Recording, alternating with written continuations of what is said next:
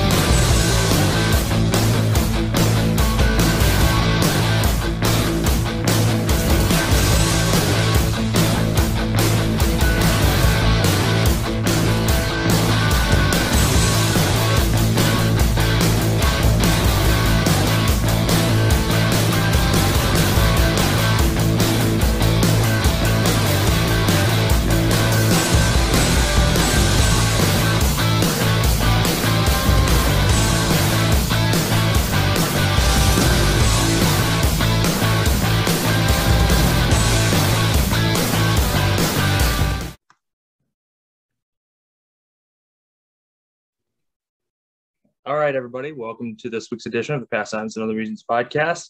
I am the very glitchy Alex Wood, aka Destroyer H. Stick. With me, as always, is Mary, aka Ultimate 23 Dragon. Hello. As you can see, I'm not my normal spot today. Mm-hmm. Uh, Mary, why do you think that is?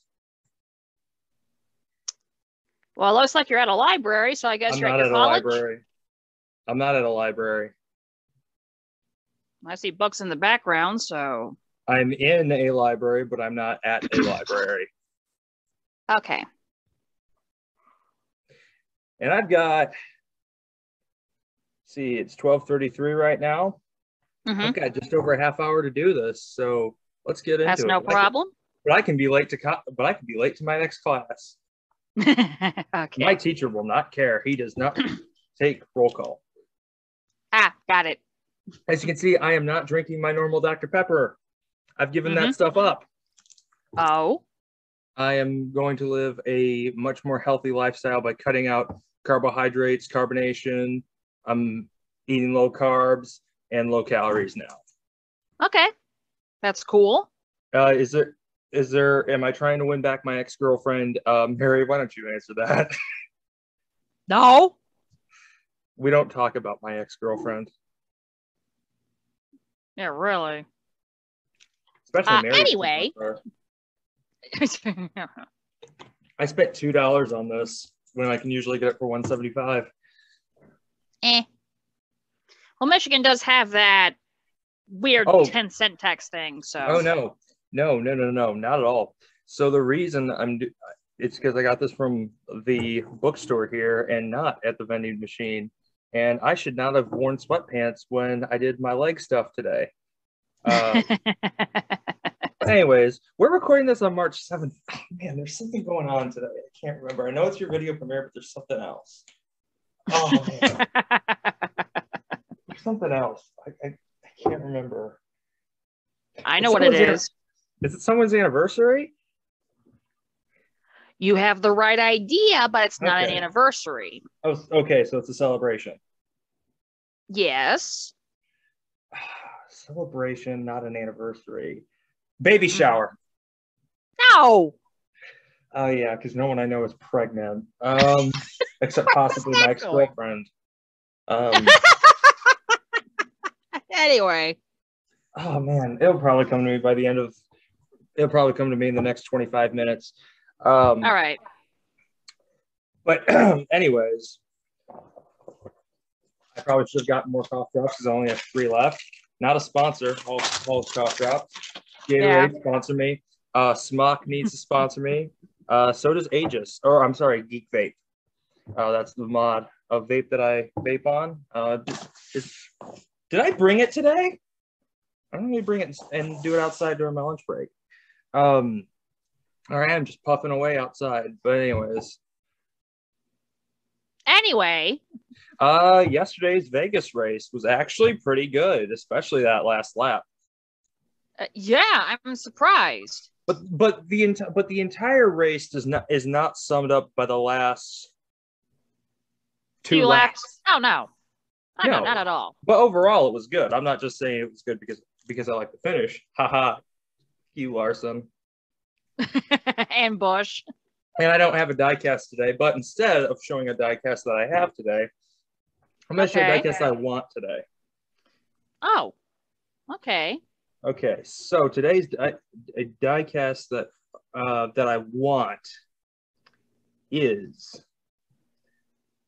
Oh, here's a good one. This diecast that I that I would like to get. Let's see if I can get a picture of it here. Is Matt Kenseth's 2003. Oops. Is Matt Kenseth's 2003 Smirnoff Ice Triple Black Championship Ford for Okay. Racing.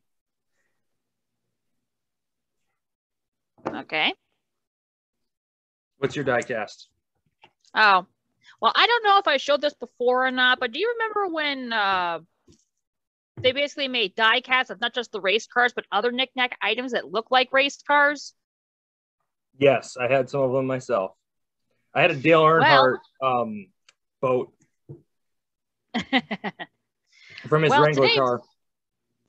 well, today my die cast is a uh, McDonald's era Bill Elliott bus. yes, this is a thing. That's abnormal. Oh yeah, But anyways, Vegas. yeah. What do we want to talk about regarding Vegas? Well, there's a few things we could talk about. Uh, the Cup race, it was won by Alex Bowman in a thrilling uh, last lap duel. A lot of By uh, the way, uh, update to the points. You are one point ahead of. I am one point ahead of you, who was your pick last week? Chase Elliott. Let's Okay. see. Because I Uh, know I, got- picked Kyle Busch. You picked Kyle Busch. I picked Chase Elliott. I'm going to tally up points because you had four. po- You had four plus. I'm doing math. Hey, Okay. I'm doing math. And who'd you pick for? Oh, you had Larson. You have 44. No, you don't. You have 40 because there were only 36 cars at Vegas last or at California last week. Uh, you have 30. Yeah, you have 36. I had who did I pick? Bowman. I had 36 minus 15 minus 15. It's 21. 21 uh minus 40 minus 21 is uh 40 minus 21 is 19. okay so then i had 32 plus 19 55 and i picked chase elliott to win this week and chase elliott finished in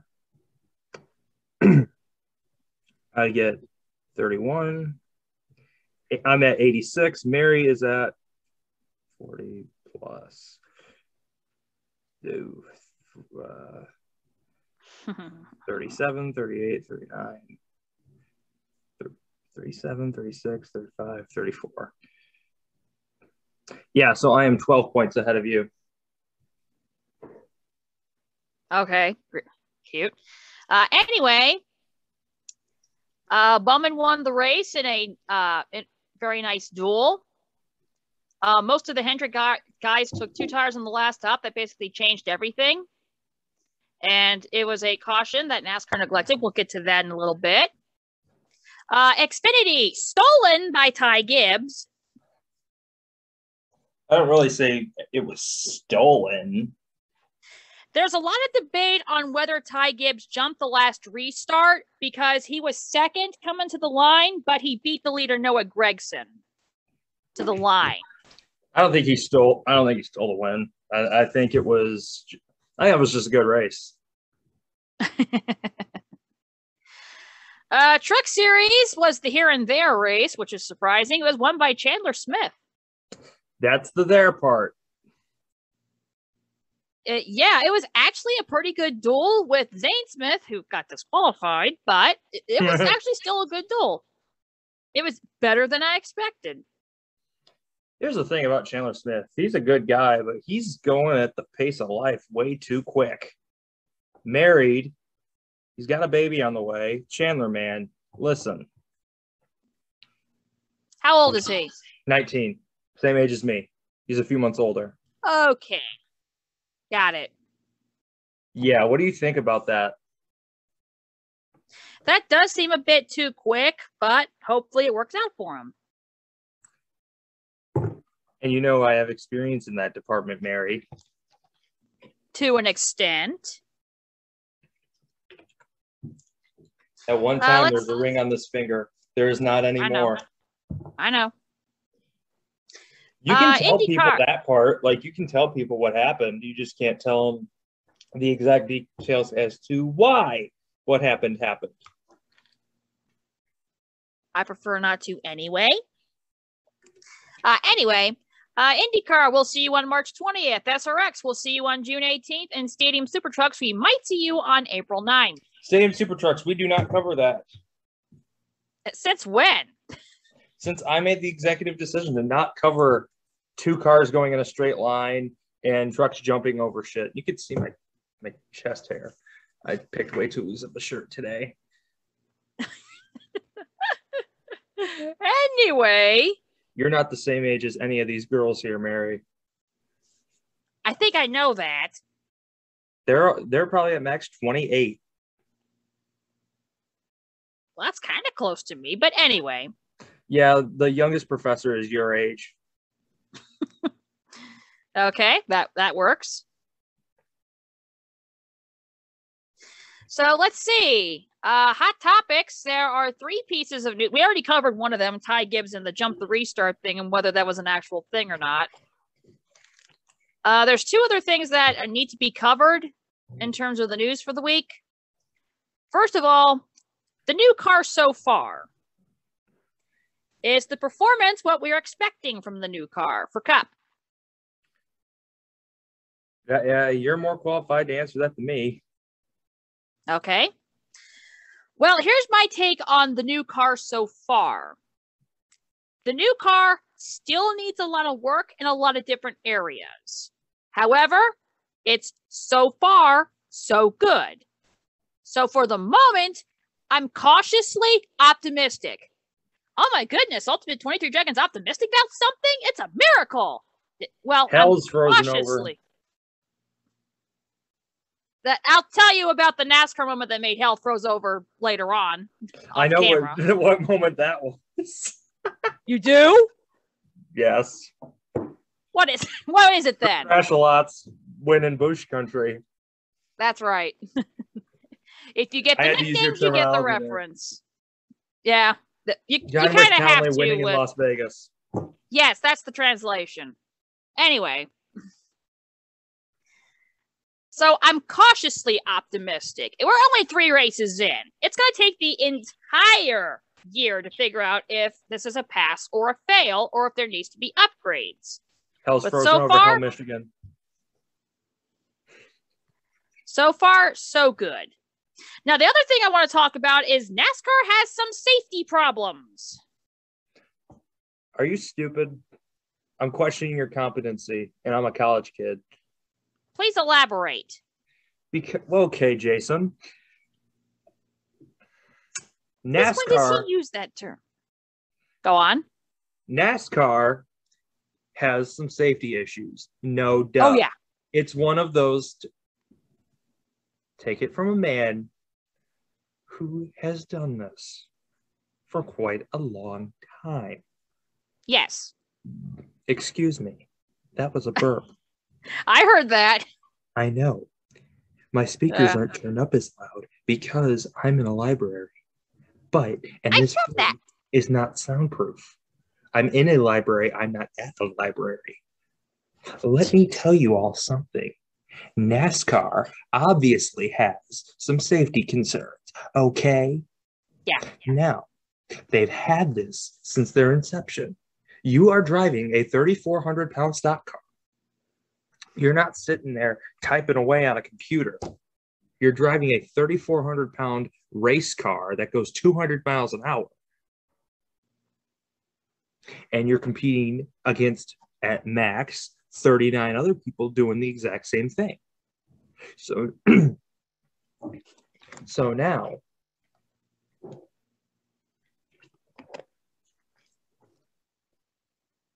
and obviously, in the span of two years, from 19 from 2000 to 2001, five drivers lost their lives because Ex- of head injuries. Exactly. While there are things, and today's guest will have some insight on this.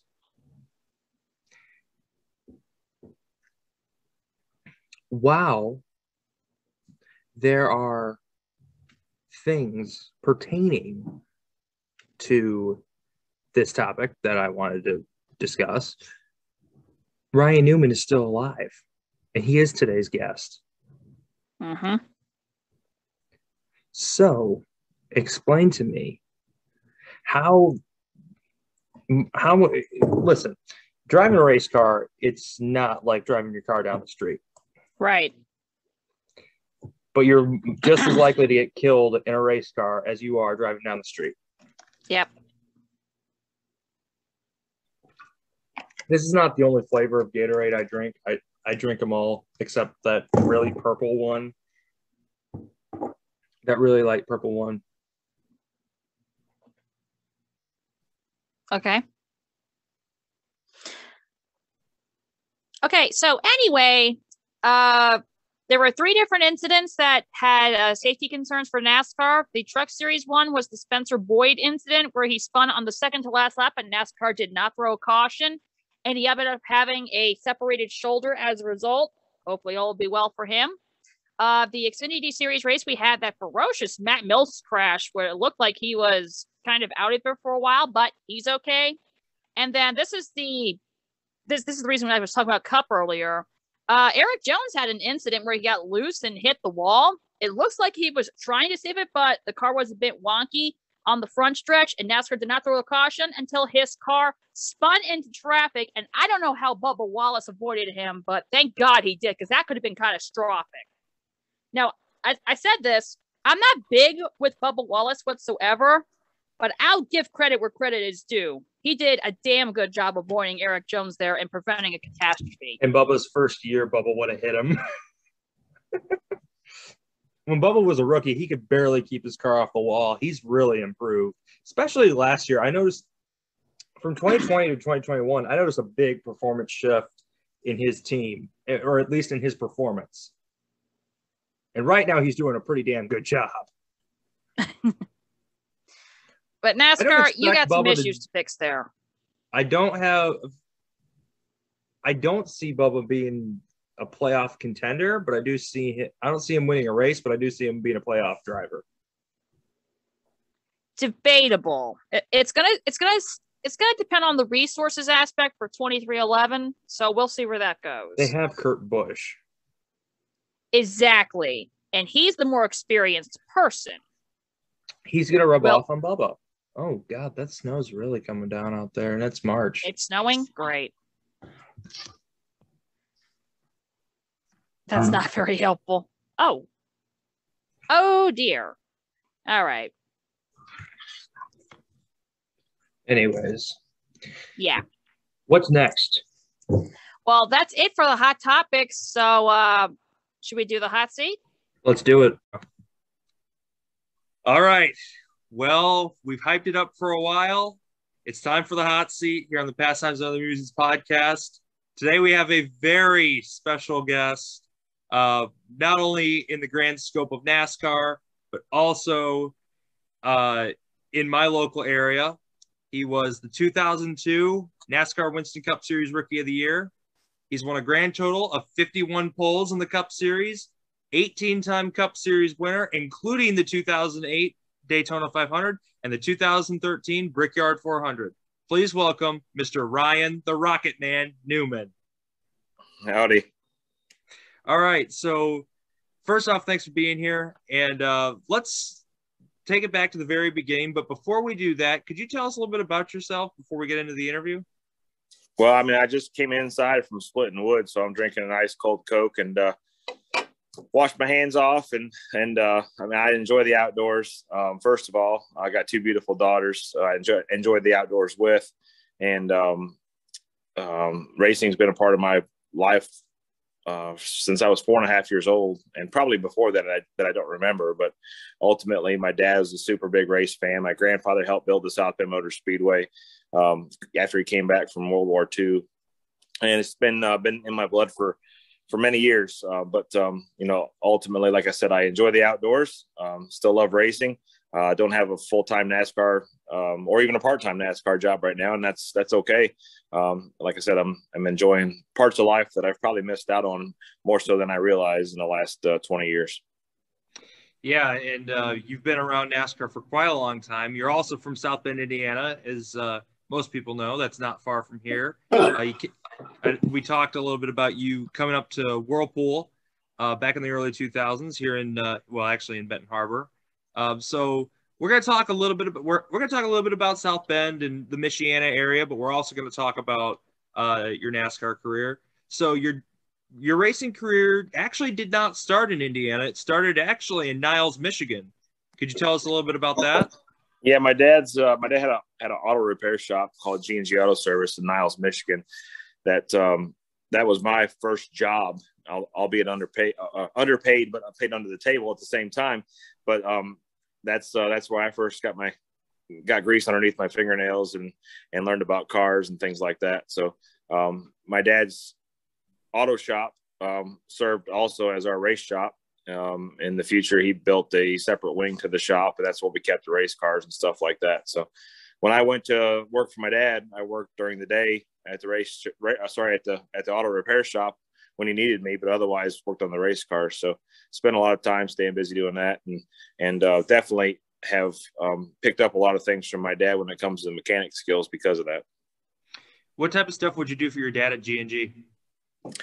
Um, simple things, really. Um, I mean, I was pretty young when I started doing that stuff. So literally, I went from cleaning the uh, nuts and bolts out from behind the uh, the benches and uh, sorting them, putting them, putting them away, to wiping the toolbox off, to eventually uh, rotating tires and changing the oil and doing simple things like that. Um, I never did big gigantic jobs like engine overhauls or or you know full suspension stuff. I was more um, I was more an assistant than I was anything else, which was good because I was able to learn.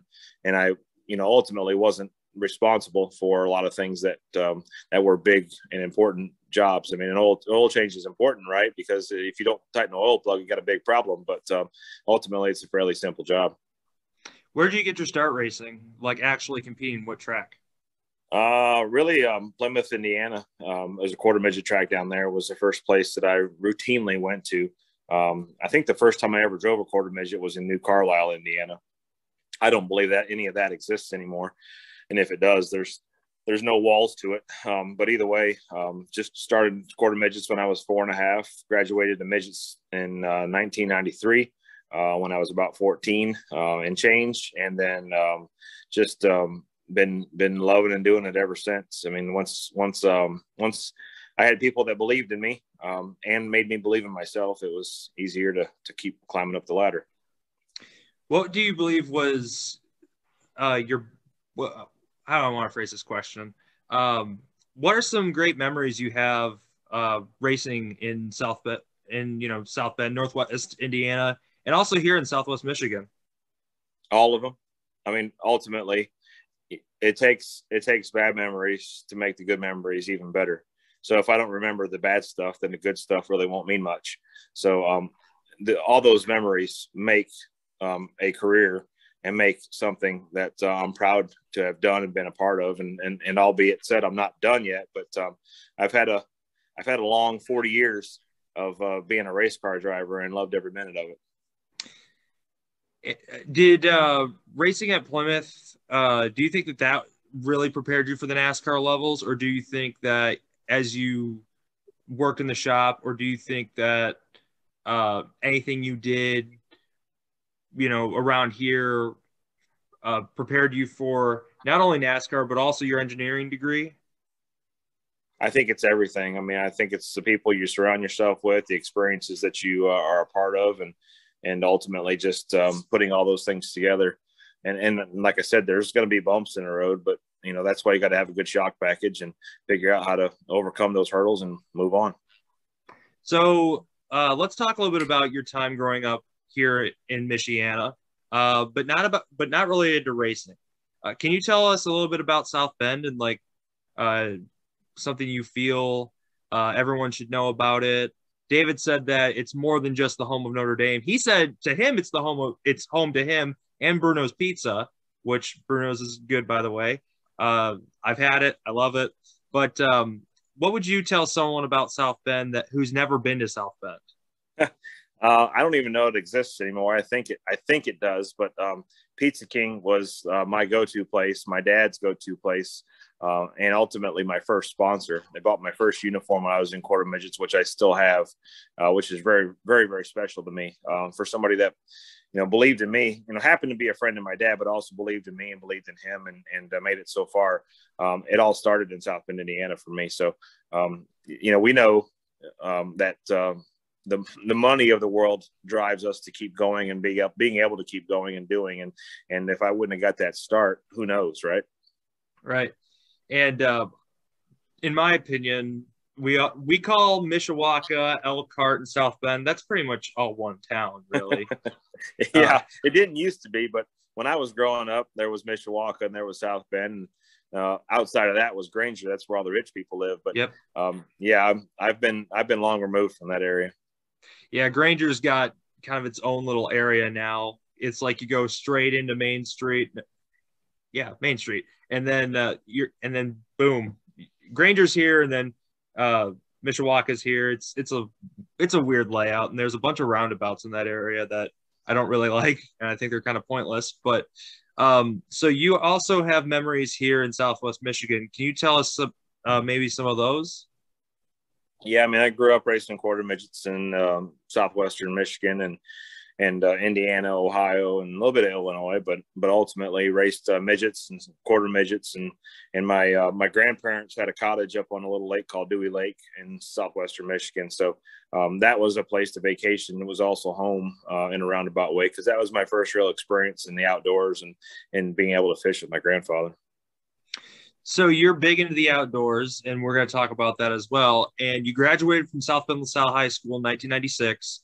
Uh, David Strumme also talked a little bit about how you guys knew each other in high school, and you guys would wear racing shirts before racing was cool to a lot of people. but what are some memories you have of David? Well, we didn't care if anybody thought it was cool. It's just what we did. And we actually used to go to lunch together on occasion. Um, back when we could go out to lunch, um, literally walk down the street to McDonald's or whatever place, Arby's, whatever there was to, uh, to get something other than what everybody else was eating for slop in the, in the cafeteria. But, um, yeah, I mean, he's, his family grew up racing South Bend Motor Speedway and street stocks and late models. And, um, his brother raced, his mom, his dad raced, made a lot of, made a lot of um, name for himself there. Um, but ultimately, I know that you know he he wanted to do bigger and better things, and he was able to achieve that and and then some. I mean, he's got a great um, great deal going with the dirt late sorry the dirt modified business with lethal chassis and and um, you know made made a career out of uh, being a, a local racer. And uh, maybe that's what you might end up doing. You know, I'd I'd like to possibly come out and see a race at some at some point. I mean, I grew up watching your race at Michigan, and it, it was cool seeing a guy like yourself from South Bend, eh, you and David, both starting out here and then going to the upper echelons of NASCAR. So when you left, or sorry, when you graduated South Bend or from LaSalle, you decided to pursue an engineering degree at Purdue University. What made you decide to pursue a degree in engineering at Purdue? Well, my parents told me I was going to college, so I needed to figure out a good place to go that was close to home and had a good had a good curriculum that I would at least potentially enjoy. And that was you know science technology engineering and math as they call it now. But ultimately it was math and physics for me back in the day and and uh, became an engineer at purdue university. So um, fortunately i've only had to use that to supplement my career as a race car driver and not fall back on a diploma to say that i'm a i'm getting a job in racing how did you balance your time racing and traveling as well as going to college? I just did it. Uh, I always said that um, I could go back and make up a class, but I could make up a race um, because the, same books were going to be available next year. But that race meant a lot to me. So, um, and I, I, focused definitely harder on the racing career than I did school. Fortunately, school took me four and a half years, which was pretty much on schedule. I I was uh, pretty aggressive with my with my hours um, per semester, and I think at one point, I think I took 21 at one point and passed 18 of them, um, which was better use of my parents' money than than. Uh, thankfully, they don't put the GPA on the uh, diploma, so um, I just did what I had to do to try to knock it out and get an education. Yeah, I'm in college right now at, at the time of doing this interview, and um, I'm still trying to make a name for myself in racing, but you know, just the small things add up, and that's what I've seen. You know, through through yourself, through David, and even through Irish Saunders. Uh, on the topic of Irish, before we start talking NASCAR, do you have any stories or memories of Irish that you'd like to share? I mean, I've known Irish for I guess every every bit of uh, 25 years, probably since I was probably 18. Um, yeah, I guess that puts it right at 25 years. So um, no, no great stories. I mean, he's been dedicated to short track, mostly pavement racing for pretty much all that I know of. And you know, he's got a he's got a happy and sad uh, relationship, I guess you could say, with a with his with his son and racing because uh, he you know he's still successful was successful still successful but was injured in in a um, I believe a motor motorbike in, incident uh, but ultimately um, still lives and breathes um, racing um, and the competition and, and the the the business side of it as well. And when uh, I, I didn't really know how to shift from Irish to, to NASCAR, so but uh, you know that's what we're here for. I got a list of questions on my phone. Uh, a lot of yeah, uh, people are still trying to text me. Um, I just now got your text, so sorry about that. But uh, that's all right.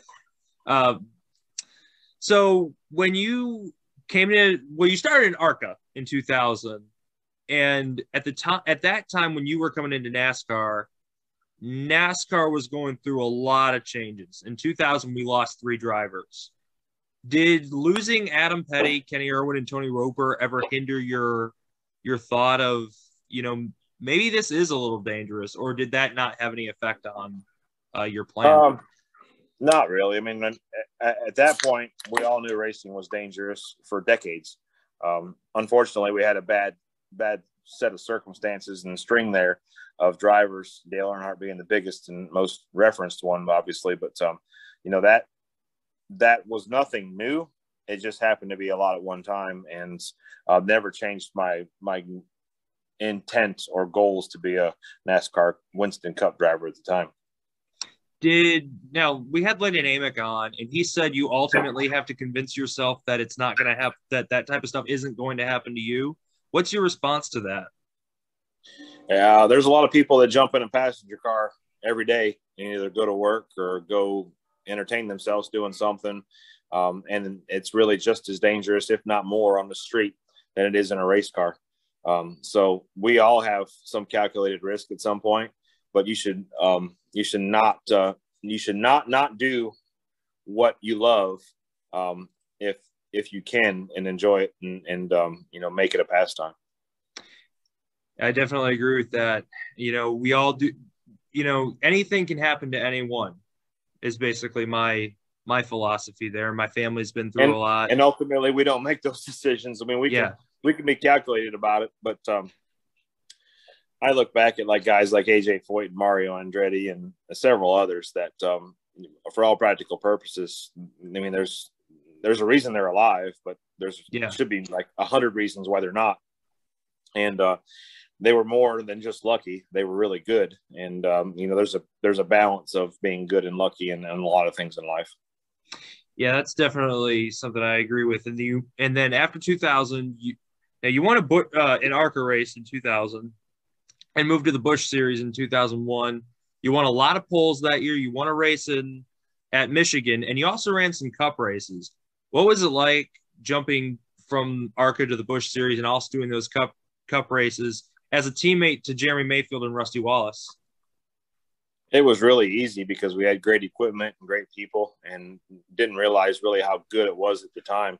But it was really special looking back at it to um, to know that you know we were we were an ARCA team that was just starting, but we were pretty much as good as a lot of other Cup teams and and uh, Busch teams out there. So, um, you know, an amazing start with amazing people, and and we had amazing results, and and they they could have, would have, should have been so much more, but they weren't, and that's okay. And you took uh, Jeremy's spot in 2002, and you fought uh, I almost said your name. Uh, Jimmie Johnson is who you battled for uh, Rookie of the Year, but you won Rookie of the Year despite finishing lower than Jimmie in the points. Uh, for those of you who don't know, Rookie of the Year points were calculated differently back in the day. So the reason Ryan won is because I think Ryan had more top fives, but poles also counted. Ryan also had yeah they had poles. a they had a math system, and then basically in the end it took um, took your best average finish over so many races, not the entire season. So you got to throw out a bunch of your bad races, which is part of being a rookie.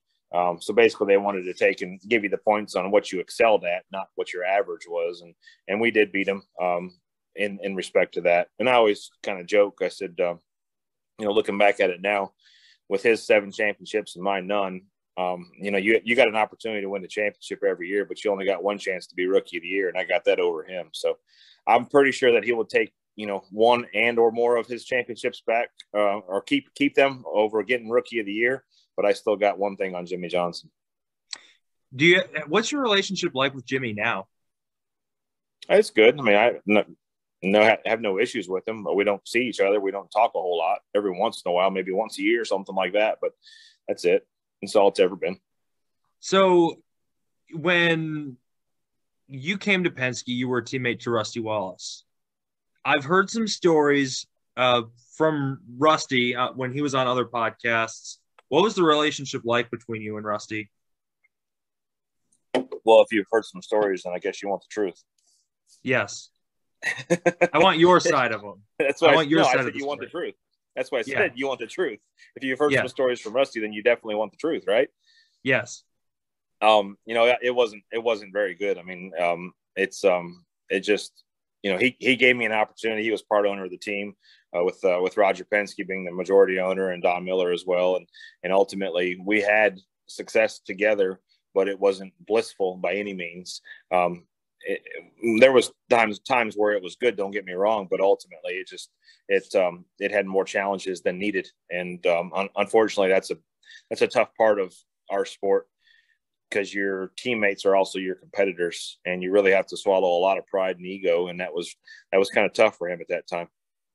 And rusty was the grizzled old veteran. Here you are the young kid coming in. You're both from the midwest and you know you're essentially the young guys were stealing the older guys thunder. Take a look at jeff. Take a look at jimmy. Take a look well jeff and jimmy also had their battles but and then 2003 that was your best season statistically, but it was plagued with um, mechanical failures and accidents. Yeah, we had lots of lots of blown engines. We lost 14 engines that year in between testing and practice and races. So they were they were stout on performance, but the durability wasn't there. So that cost us that cost us really a good chance at a championship. You know, ultimately it it it uh, would have cost us some poles at the same time because a lot of our poles were based off of the advantage we had on power, but the durability didn't match the power. And and your most notable wreck was in the 2003 Daytona 500. Could you tell us a little bit about that wreck? Uh, I just remember kind of coming off turn four and I got hit in the right rear. I'm not sure if it was my fault or somebody else's fault. We came together and I caught the pit gate uh, to exit the racetrack, the crossover gate between uh, turn four and start finish line. And it ripped a tire off the wheel and uh, sent the car airborne after it turned sideways. And I was along for the ride. But um, it was the, the most eerie part of it was when it got quiet. I didn't expect it to get quiet uh, while you're still traveling at 150 miles an hour. And it did. And uh, fortunately, I was able to be safe and walk away and get to Atlanta the next week or Rockingham. I think it was Rockingham the next week. It was Rockingham. It was Rockingham, but we actually went and tested Atlanta. That oh, week. really? Yeah. So I got out of the car and was like two days later we were testing in Atlanta. I remember you telling, well, I don't remember this. I remember seeing the video. You told Jeanne Zelasko, I got a little bit of dirt in my teeth, but other than that, I'm okay. Yeah. Yeah. I still got my helmet and still got dirt in it. Really? Yep. So then we move on to 04. You're continuing your success. Rusty wins his last race. And then 2005, Rusty Rusty's going to retire. What was that year kind of like? Yeah, up and down for the same reasons. Is that uh, are you talking about in terms of the relationship with Rusty or the results of the team? Because that was your last win for a while when you got your uh, win in the first chase race that year. yeah, ultimately that was, I mean, that was kind of it dictates it when you're, when your relationship with your teammate and your is up and down, it, it, uh, it has a, it has a, uh, cost to your performance. And um, I'd say over time, I'm not, I'm not, pointing any fingers, but over time, it, it did slow slow our performance down. What about when Kurt joined the team in 2006? What what changes were made uh, between you know Kurt had quite a bit of success. You didn't win again until the 2008 Daytona 500. What impact do you think that Kurt Busch joining had on you? you know, there was a lot of turmoil going around that. I mean, because Kurt Kurt just came from getting fired after a tirade of events at Phoenix and was at Roush and you know was obviously a a per, performing driver. But um, you know, ultimately, I didn't have any say, and not that I needed to have any say, but I didn't get to you know have a say in, in who was going to be a part of our organization and my teammate. Um, and I don't think that that um, you know that didn't mean anything so much then until two years later when when we won Daytona together, that was that was what made it so special. Um, because Kurt was on an emotional rebound, and we were you know kind of both fighting for uh, um, you know a win, and and and neither of us had a super speedway win for Penske, so it was a big deal. Do you think that the 77 team uh, that was the the car that was driven by Brendan Gaughan in 2004 and, and Travis Kvapil in 2005, do you think that a team that struggles like that also impacts the two, I guess, the two cars that are performing in the top 10, top five every single week? Or do you think that that doesn't really have much of an impact? It, we didn't, we tried to not let it have much of an impact, but you know, in the end, it's all, it all ties together. So we talk about when you won the, the 2008 Daytona 500. Can you tell us a little bit about that day in that race? Uh, just a special day and a special race, but didn't know that going in. Knew we had a good car. Um, knew that our performance in the in the uh, 125s was was good. I think we finished uh, third. Uh, yeah, I think it was third because uh, I think we started fifth. But you know, either way, we had a you know good competitive car all the speed weeks and put herself in contention at the end. And when I looked in the mirror, Kurt was there, and um, just uh, good timing. Unfortunately, that was your last year with Penske, and that was uh, probably your most successful stint in NASCAR or at least in the Cup Series. You make the move to SHR the next year. Uh, what was that? Was was that like a decision, or what was that process like? Was it? Did Tony come oh, to you and say? Just struggling with uh, with with Penske at the time. It really was just uh, you know after after 2000 and, and basically two, three, and four, a little bit of five. Um, you know the performance had really tapered off, and we were falling behind on a lot of things, and and um, really just um, needed to do something to, to better my career at that point because it was, you know, we were, you know, looking back at it, we were probably getting close to the, the bottom of the valley, but nobody knows how long that valley is uh, or how long the road goes before you climb the next mountain. And, um, you know, I decided to, to jump, jump mountain ranges and create my own, uh, you know, destiny with, with Stewart-Haas and Tony's situation. So we did that. And, obviously it had its its pros and cons, just every other relationship does.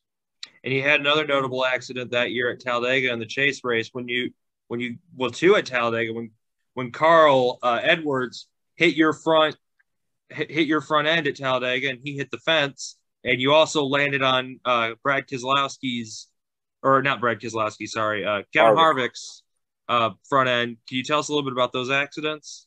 Just crashes, man. I've had plenty of them and um, that, that's ultimately what they are at the end of the day. I'm guessing it's just like, oh, that's just another accident. No, but looking back at it, when you're able to get through it, they're just another accident. And then 2010, you win your first race at uh, Phoenix for SHR, and then you also had quite quite a bit of more success, uh, including the 2013 Brickyard 400. As a native Hoosier yourself, what's that like? I know Tony has the has a couple Brickyard trophies, but what's that like from your perspective when you finally well, won it? I was close uh, a few times, uh, you know, with some top five runs and had really good performances um, at the Brickyard. So it was home, it was special. But um, 2013 made it super special because we we went there the week after I had, you know, got notified I was out of a job, and um, you know, back I guess four years before that, whatever it was, took a leap of faith to um, to be a part of something and grow something. And at that point, you're told you're not you're not good enough anymore, um, even though we had one. So uh, figure that out, right? And then um, you um, you go out there and you win the pole and lead a bunch of laps and win the race and um, and do it with the crew chief that um, was at your your last uh, your first start. So when Borland was there, um, when we won the Brickyard, that was that was super special. He wasn't there to be my crew chief at the uh, Daytona 500.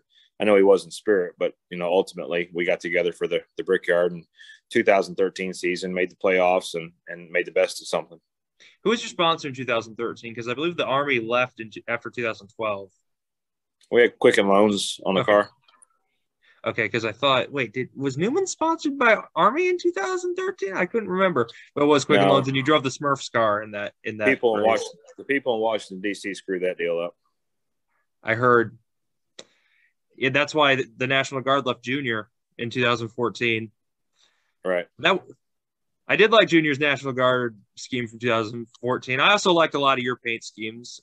I think my favorite one was probably uh, the Tornadoes car from 2010 that you won Phoenix with, and then then in 2014 you replaced Jeff Burton, and you almost, in the words of Darian Gilliam, aka Black Flags Matter, who's a NASCAR YouTube content creator, uh, you almost exposed the system because NASCAR wanted to create a new playoff system where you had to where you had to win, and if you didn't pass Kyle Larson, you uh, wouldn't have made it in, and Jeff Gordon would have made it in. But also, if Kevin Harvick wouldn't have won the race, uh, Jeff would have made it in. What was it like getting to battle for the championship that year against Joey and Denny and Kevin?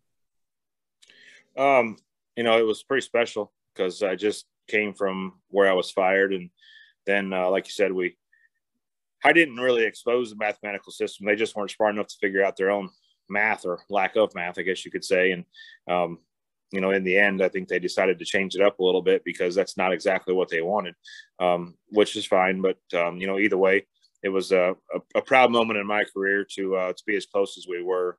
Um, albeit, I guess you could go back and look at um, other years and say that if you would have used this point system, this guy would be a champion or that guy would be a champion. But ultimately, every year you got that opportunity to, and the rules are out there to know what you have to do to to win win the championship numerically. And uh, we were close, you know, missed it by one spot, one position, and um, it was um, something to be proud of.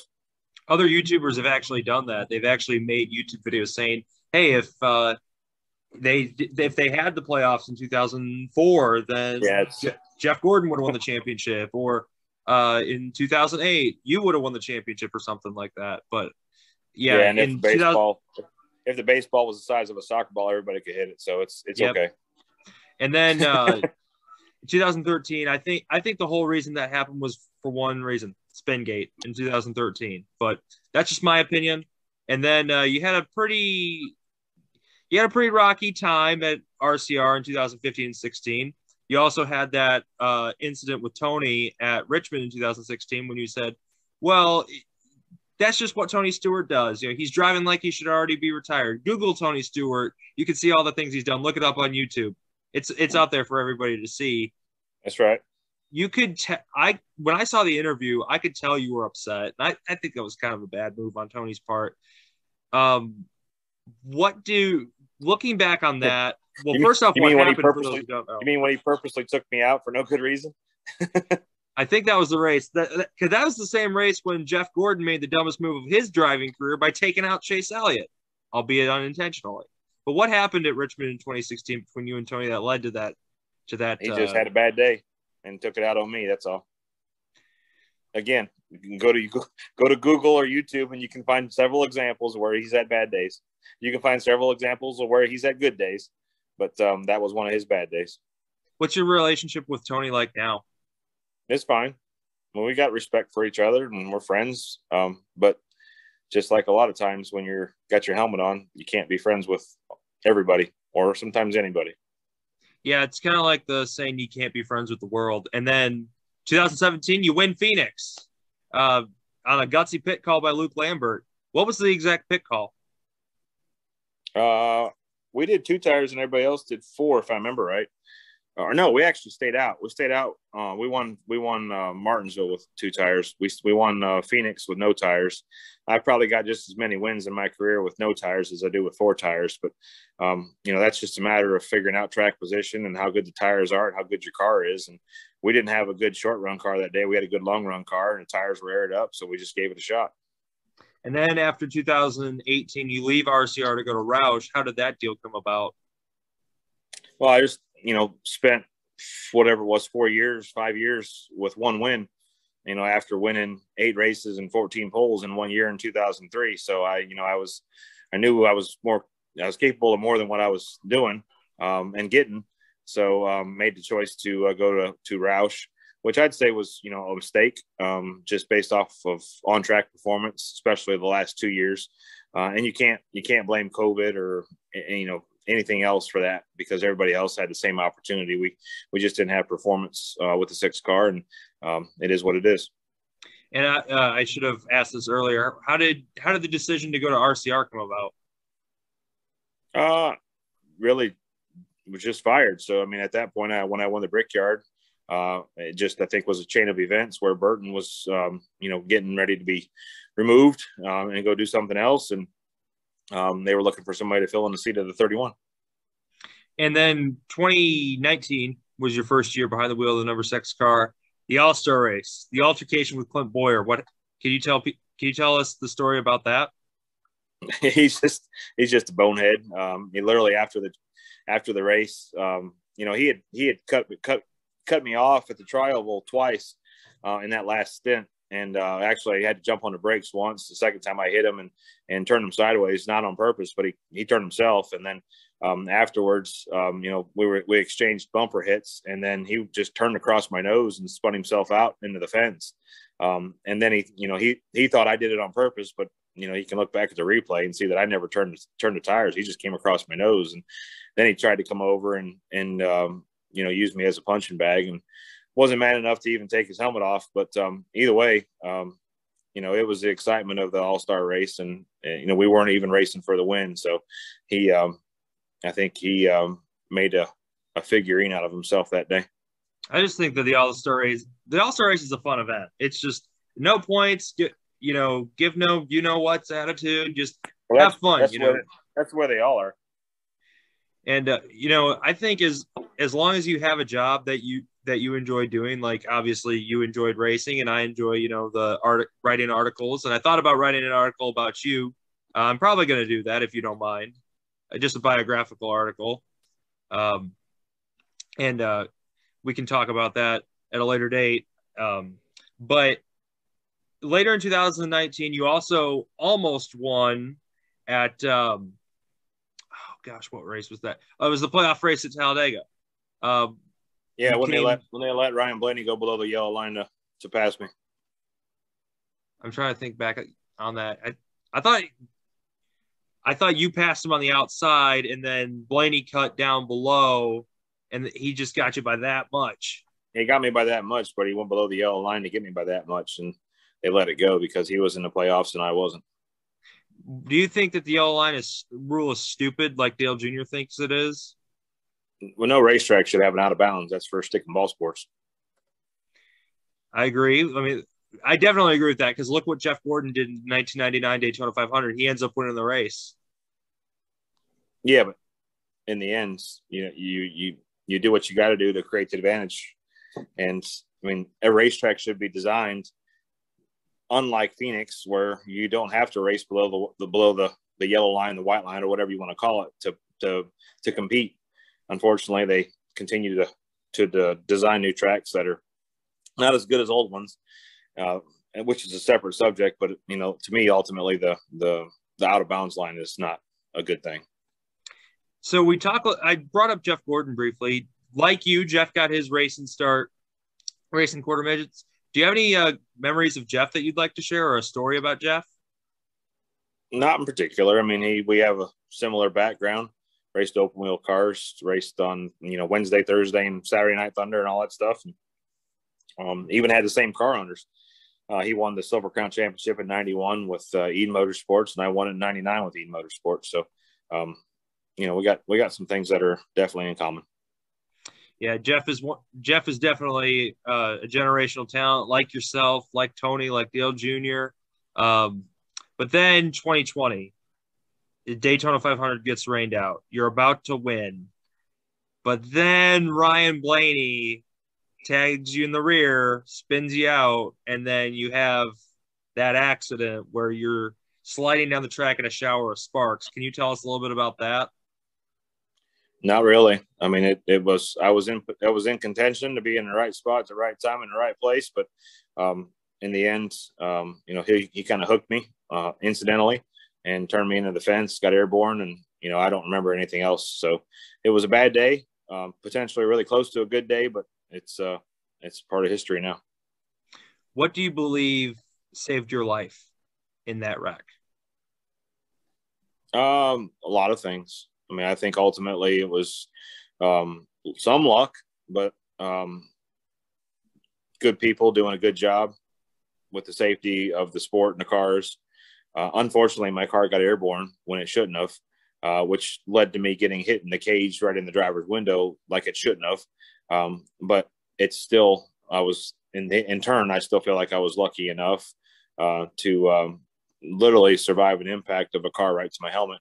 Um, and then, secondly, uh, I believe, and maybe more so ultimately, um, that there was a lot of praying and angels that uh, had something to do with it because um, I know that um, looking at my helmet afterwards, I shouldn't be alive.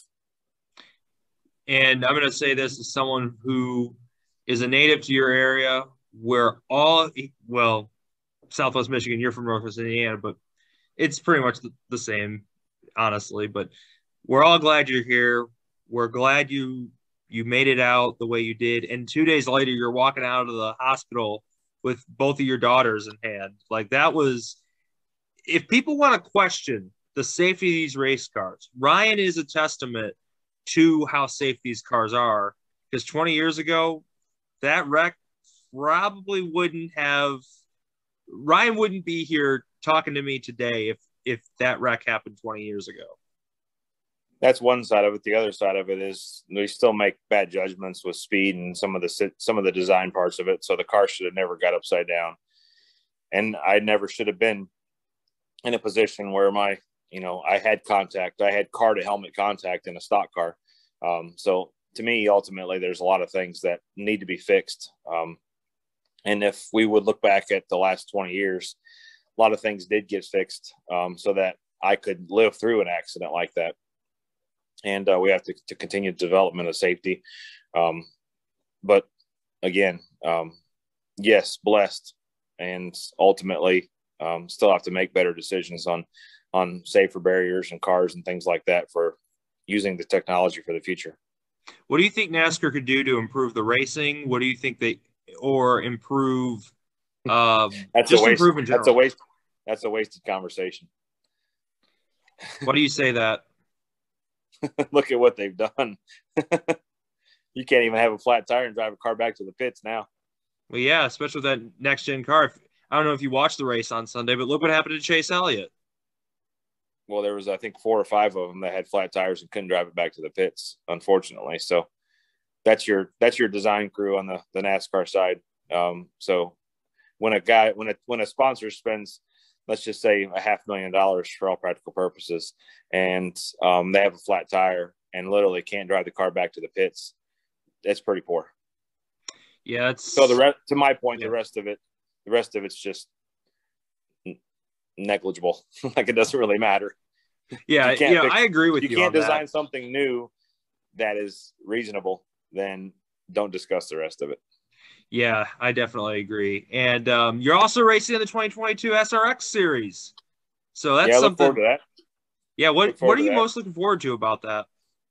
Just competing with all the great drivers. Um, you know, it's it's a combination of successful drivers that um, have got the invite and uh, some one-off drivers that have got the invite. Uh, but short track racing, which I think is some of the best racing, and then when you add in the dirt side of it, uh, I mean, it's it's just right. I mean, it's it's a lot of what I enjoy, and um, you know, it'd be fun to race against those other great drivers, and you know, what's what's as equally as prepared of a race car as possible, and um, and go out and put on a show for the fans on CBS.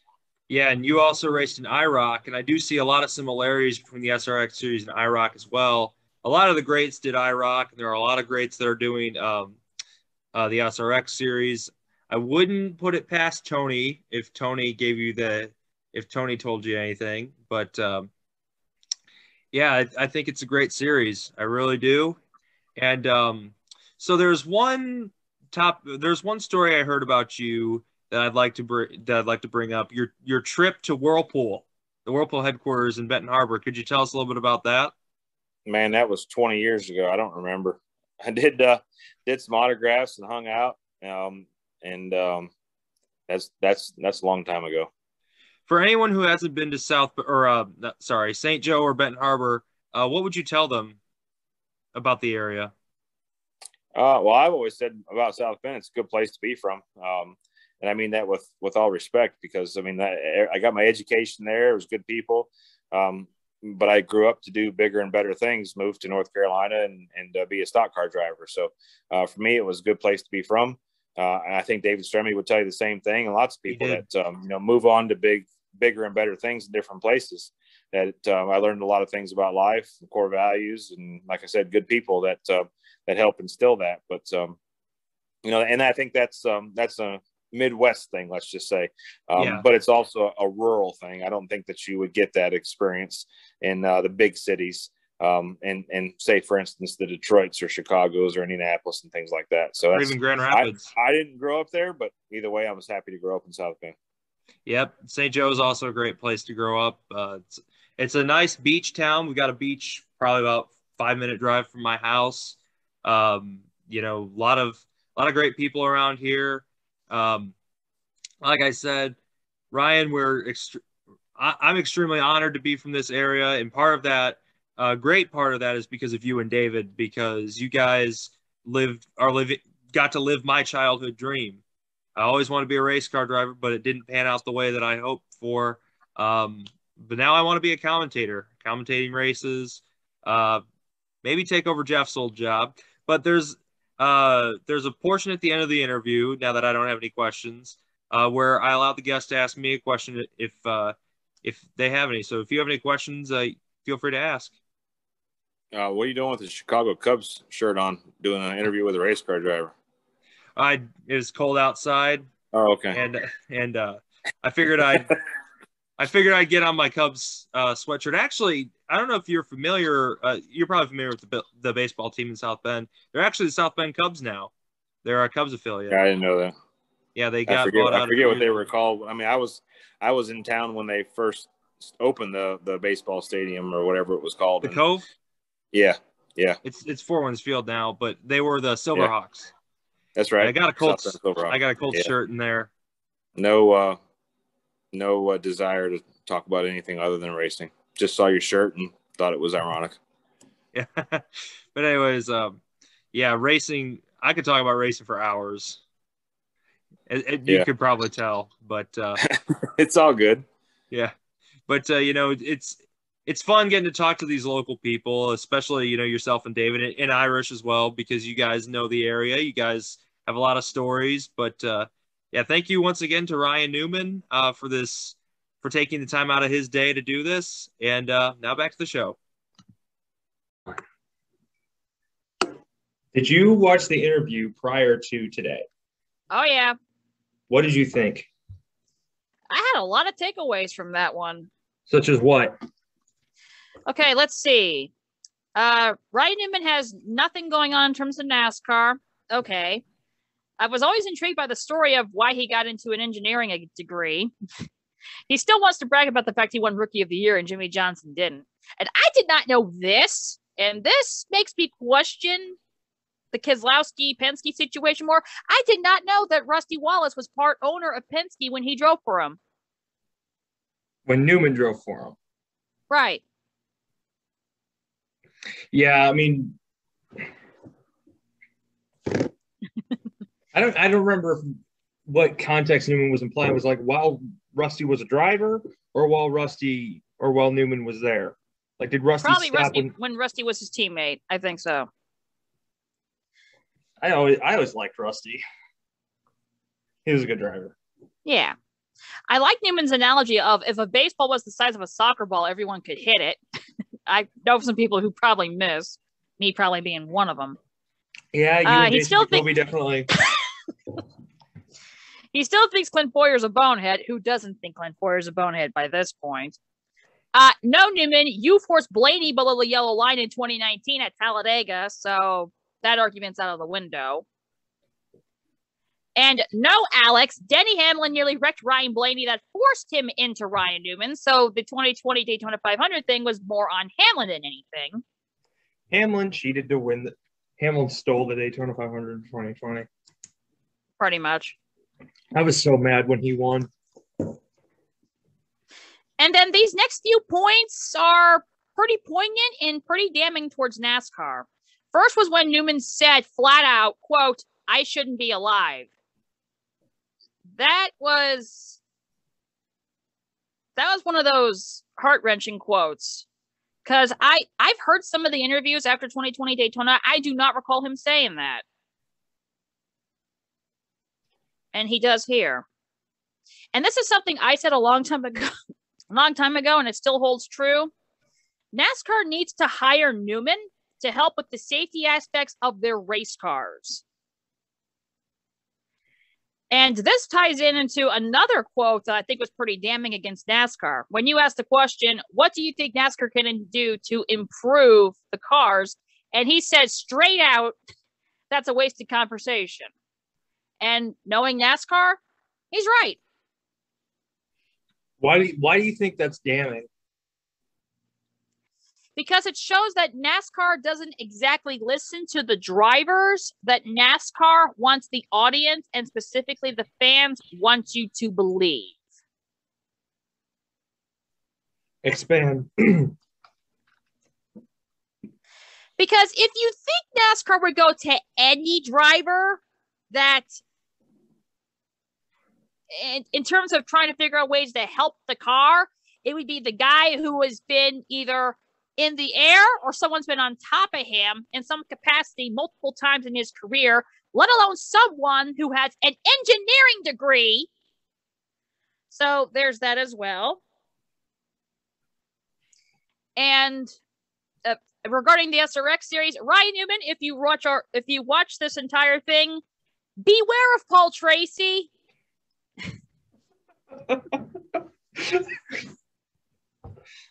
Why is Paul Tracy the biggest mega baddie of them all? After you finish this thing on Newman,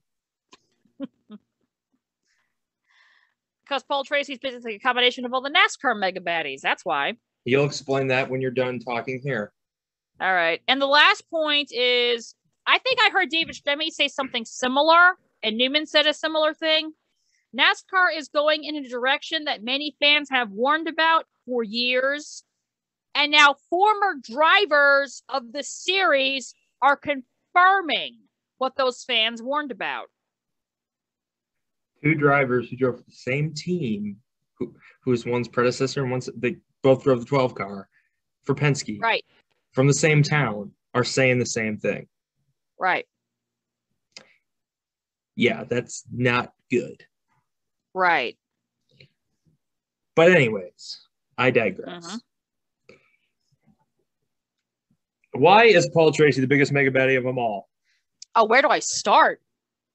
He's got the murderous instinct of Carl you have to Edwards. He's got You have to explain every instant instance. there was there was a race in 2006 and i don't know why tracy decided to do this it was early in a race i think this was cleveland so this was pre windscreen pre halo that kind of thing i don't know how or why but paul tracy just had the brilliant idea to try and drive over sebastian bourdais his car was literally on bourdais neck like if you saw the replay it looked pretty bad Luckily, all Bourdais had was a minor neck strain. He was taken to the hospital, but otherwise, he would be fine. But Paul Tracy has done a lot of dumb garbage over his entire racing career, and I'm surprised he has not killed anyone. Okay, I'm- so it's really. Carl Edwards. Let's see. He's got the whining aspect of Kyle Busch. More than enough said there. Just look at all of his interviews over his entire career. So there's no specific instance you're talking about. All of them. Let's see. He thinks he has the golden boy aspect of Kevin Harvick Explain. because he thinks he thinks he can get away with anything. Give me an explanation. Is there an instance?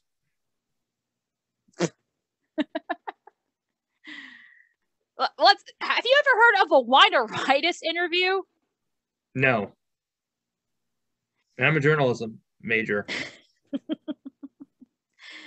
It, it was it was on a it was on a pre-race show. That idiot was wearing a mask saying he was protecting himself from wineritis spread by Alex Tagliani's crew. When do we associate Alex Tagliani with whining? That's totally a Paul Tracy thing.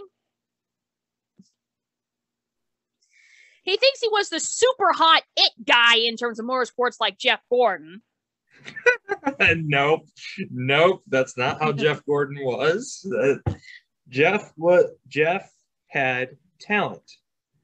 Jeff was good. You don't win 13 races in 1998 like Jeff did. You don't win 10 races, a combined 10 race, 20 races in 1997 and 1996 without having talent. And from 1995 to 1999, he won three championships. So suck on that. Tell Paul Tracy that because that's how he thought he was. Yeah, but Tracy never won a championship. Tracy never did he win a champ? I don't think he ever won an Indy 500. No, he hasn't. Tracy if he never won a won a championship. CART title, it was the early 2000s before Bourdais came along. Jeff won three championships. Jeff won two Daytona 500s. Jeff won almost 50 races. You explain to me how that had so that you explain to me why Jeff thought he was the it guy. He wasn't. The it guy was Dale Earnhardt. he wasn't an it guy either. Why do you think all their teammates struggles? Because they were the priority drivers. But anyway, uh, injuring one of my guys' aspect mentioned is Brian Vickers. And he thinks he's the goat of racing, even though he literally isn't, like Earnhardt. Earnhardt is one of the best. Not the best, one of the best. Right. like that the way Dale Earnhardt was, he was a badass. That's why I like him. He was a fucking Okay. badass. Th- that man wasn't afraid to hit you. He wasn't afraid to move you. He wasn't afraid to rattle your cage a little bit. right. That's the way Dale Earnhardt was. Wish I could have seen him race. No, you don't. Yeah, I do. No, you don't. Yeah, I do. Okay. uh, let's see. Do we have a mailbag question for the week? Yes, we do. Let's pop up the phone. This is a Jason Jacoby question, Oh God. but I'm going to answer it. Hey, Alex, did you see that Jason Jacoby's arrest warrant has been processed on the Athens Clarke County website? Yes. What does that basically mean? Okay, so when Jason started, Jason's charges only deal with what he's done to Mackenzie. Mm-hmm. not the online community because here's what he's done to Mackenzie. Here's what he's done on the internet. Actually, would go from basically it goes from the floor here all the way to my hand. Well, guess what? What he's done online goes from the floor all the way to the ceiling.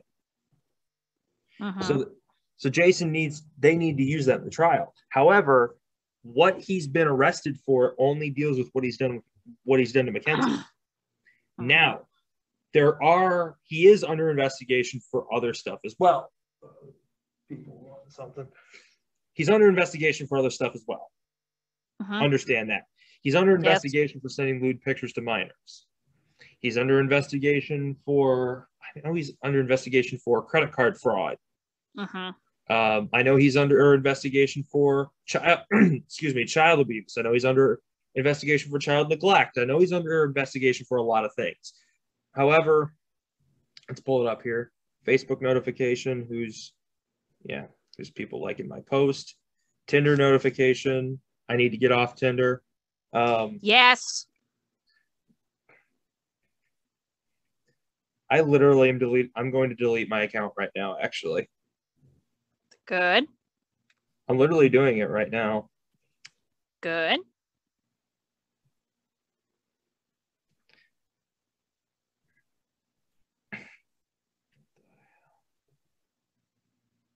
Results.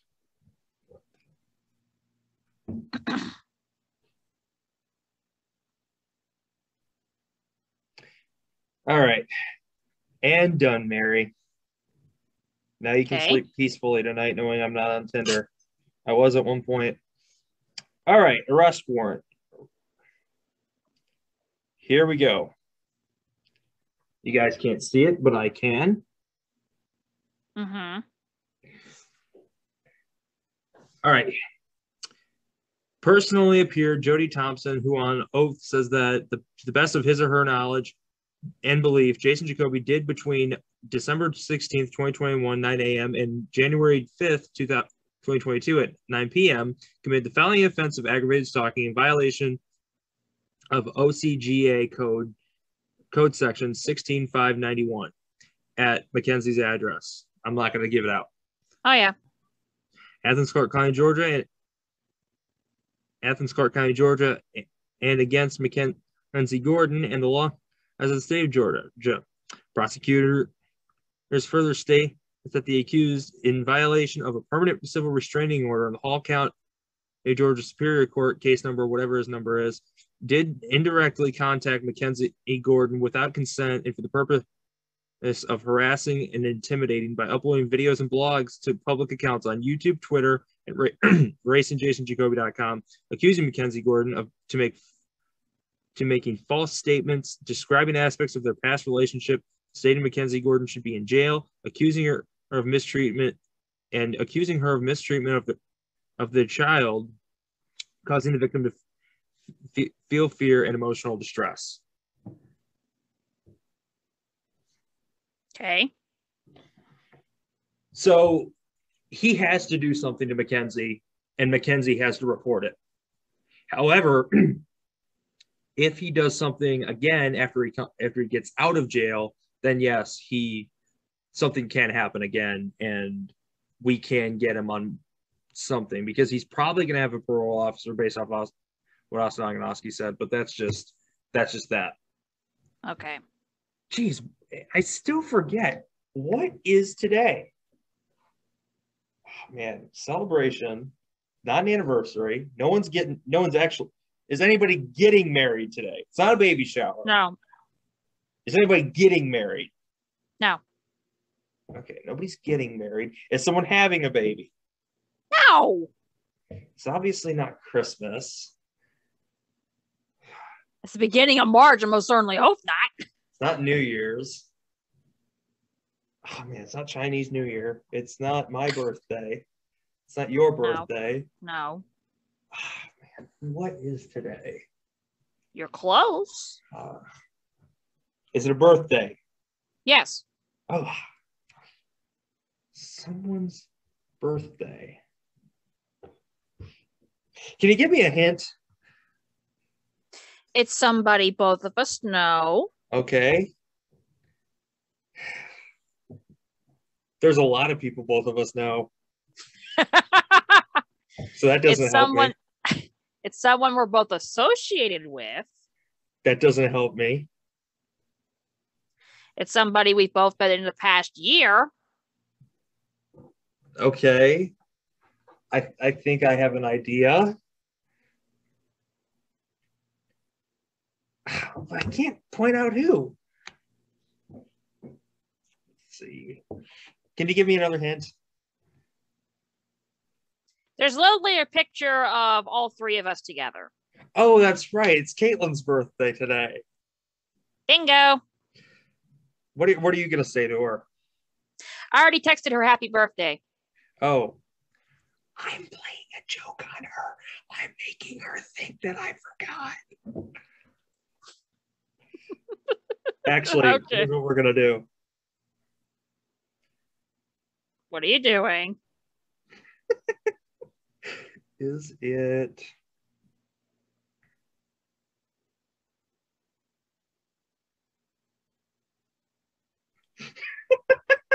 Let's see how she responds to that.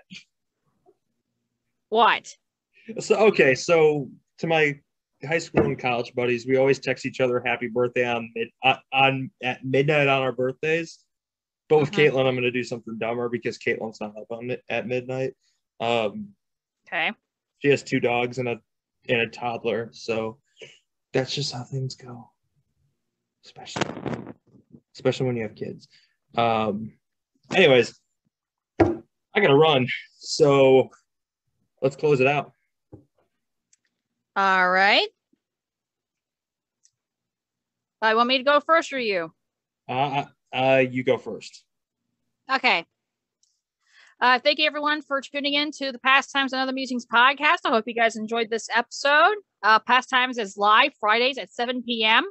Be sure to check out our Patreon. We have the uh, we have the five dollar bronze tier, which is one day access and one bonus mailbag question. We have our ten uh, ten dollar tier, which is extra videos, three bonus mailbag questions, a one on one connection, and a chance to follow uh, us to follow you on social media. One on one connection does not mean one on one friendship. What we will do Right. is we will DM you on social media.